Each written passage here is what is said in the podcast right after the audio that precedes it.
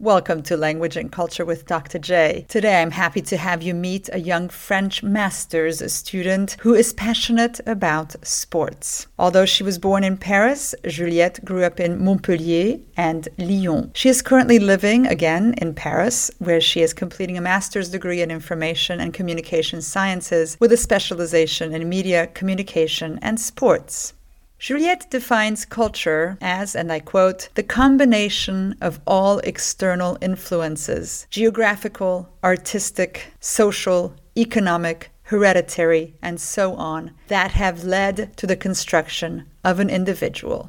And a few quick bits of information about Juliette. She likes to read geopolitical literature. Her favorite book series is entitled On va déguster by François Régis Gaudry. Her favorite museums are the Musée de l'Orangerie and the Musée du Louvre in Paris. And her favorite musical group is ABBA. Juliette likes to listen to France Inter, also my absolute favorite radio station. Juliette enjoys eating raclette and taking a walk along the Seine while listening to podcasts and enjoying the scenery and the well known Haussmann architecture of the area. Juliette has agreed to write a series of articles for Cultureum. This is her brief introduction. She will read her article first in English and right after that in French. You can find her articles on cultureum.com and read along with her.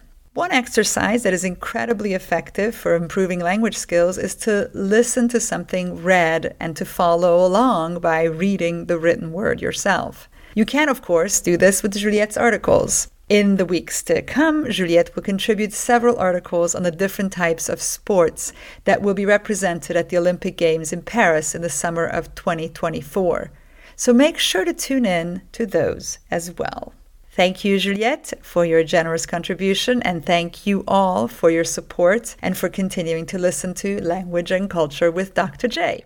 And now, without further ado, here's Juliette.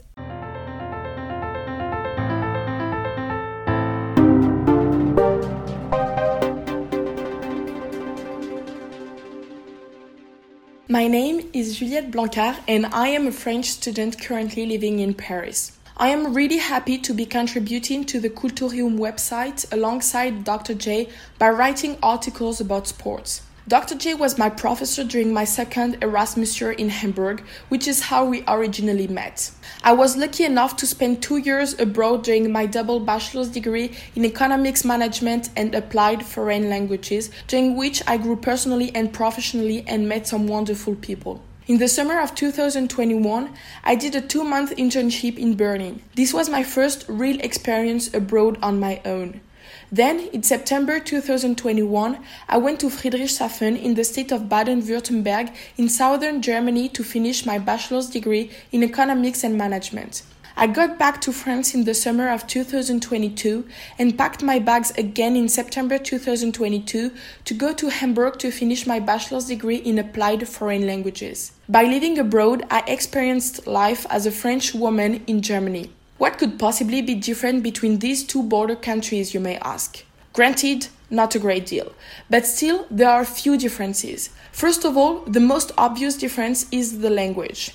French is a Latin language closer to Spanish and Italian, whereas German is an Anglo Saxon language rather similar to English. It took me some time to adapt, but people in Germany were extremely welcoming.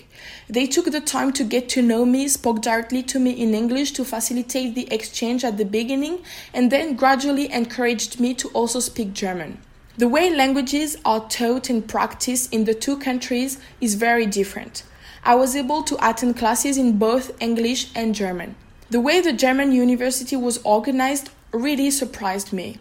First of all, there is less time spent in class and more emphasis on doing work on your own to prepare for the classes. Then, lessons are much more focused on the exchange between professors and students and also on the exchange among students themselves. You are expected to have worked ahead before class so that you can bring your thoughts, viewpoints, and arguments to whatever is being taught and discussed that week.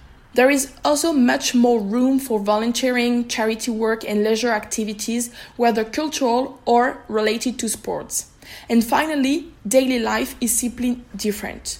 For example, in Germany, when using public transport, people wait to let others out before getting in the bus or train. Also, everything is closed on Sundays, and even the big cities seem very empty. Another thing, there are very few demonstrations in the streets. At least I didn't come across many. It's not that Germans agree with everything, but they are more likely to look for compromises and seek peaceful consensus.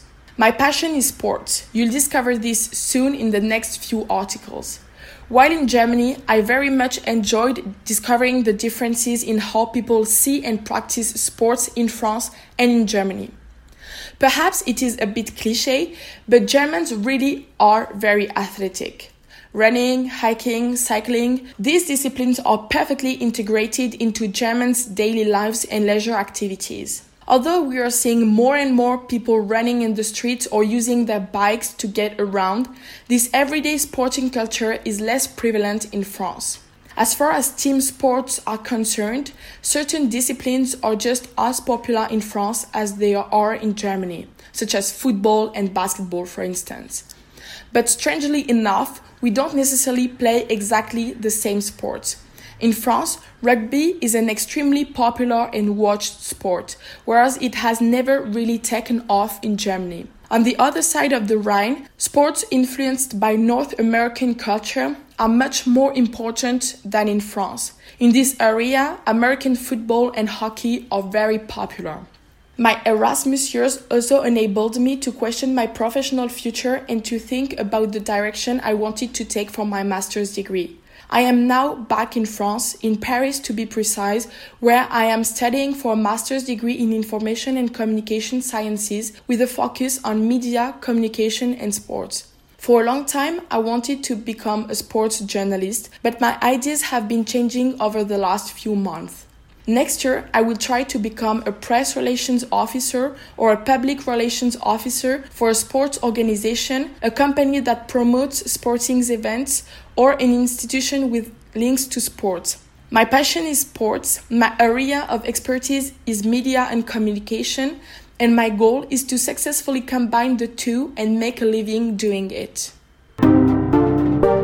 Je suis Juliette Blancard, étudiante française, et je participe avec beaucoup d'intérêt à l'écriture d'articles à propos de sport sur ce site Cultureum aux côtés de Dr. J. Cette dernière a été ma professeure lors de ma seconde année Erasmus à Hambourg.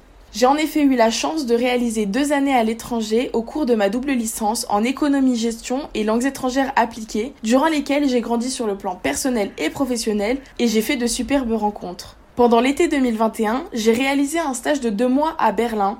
Cela constituait ma réelle première expérience seule à l'étranger. Puis, en septembre 2021, je suis partie à Friedrichshafen, dans le Baden-Württemberg, dans le sud de l'Allemagne, pour terminer ma licence d'économie-gestion. Rentrée durant l'été 2022, j'ai repris mes valises en septembre 2022 pour me rendre à Hambourg et y terminer ma licence de langues étrangères appliquées.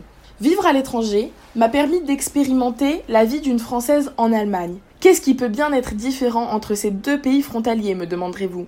Je vous l'accorde, pas énormément de choses, mais il existe néanmoins quelques divergences.